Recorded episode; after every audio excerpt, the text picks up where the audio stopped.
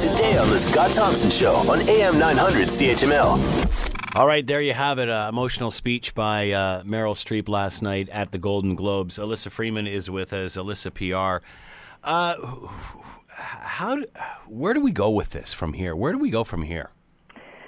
You know, I was reading a lot of the commentary and the reaction from Meryl Streep's speech, and uh, you know, you you had to know that President-elect Trump was going to tweet about it, and aside from all the other tweets that he's mentioned, when you start to question and call Meryl Streep an overrated actress, that should essentially tell anybody, no matter what political stripe you are, that this guy is so thin-skinned he can't even think straight. Yeah.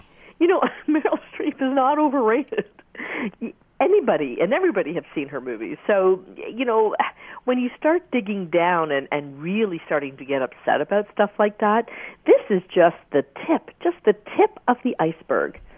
So I think that the other thing that I read that was kind of interesting was this, is that there were two high profile naysayers to this um, speech. And you had to know that one of them would be Kellyanne Conway, who was Trump's uh, uh, campaign manager and is still part of the transition team and mm-hmm. still acting as spokesperson.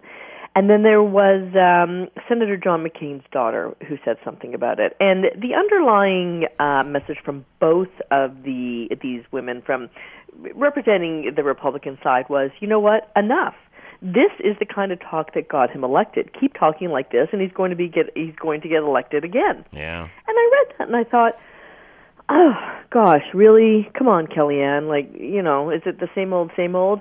And then I sort of sat back and thought, hmm, you know, if that's not a red herring clue as to what to do to change the narrative, then nothing else will be. And to that extent, they're right. I mean, you know, we know that Hillary Clinton won the popular vote, but I guess what is it now? Over 3 million votes and it was the clever playing of the electoral college that got Trump into office.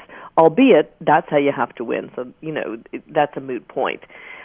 If the narrative is going to be anti-Trump, I think that the Democratic National Committee is going to have to think of what is the narrative going forward once he's in office, and who's going to deliver that narrative is it going to the media will continue to report as they see fit uh, Breitbart will report in favor of Trump, and everybody else will report uh, not in favor of Trump.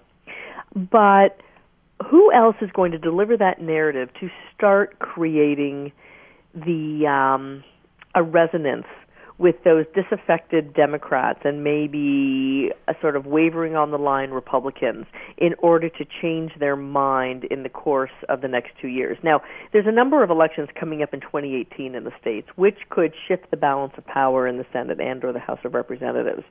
So really, we're not really looking at a four-year window here. We're looking at a two-year window. Mm-hmm. And depending on how that all plays out, and who knows what it, how it will play out at this point, um, 2018 is going to be very telling to see if the populace still supports Trump or not. So it's not the next four years we have to look at, it's the next two years that we have to look at. And we're going to see how both sides, I mean, the Republicans well know that this is going on too, so they're also strategizing. So it will be a battle of the narratives and a battle of the spokesperson to see who and what people will listen to.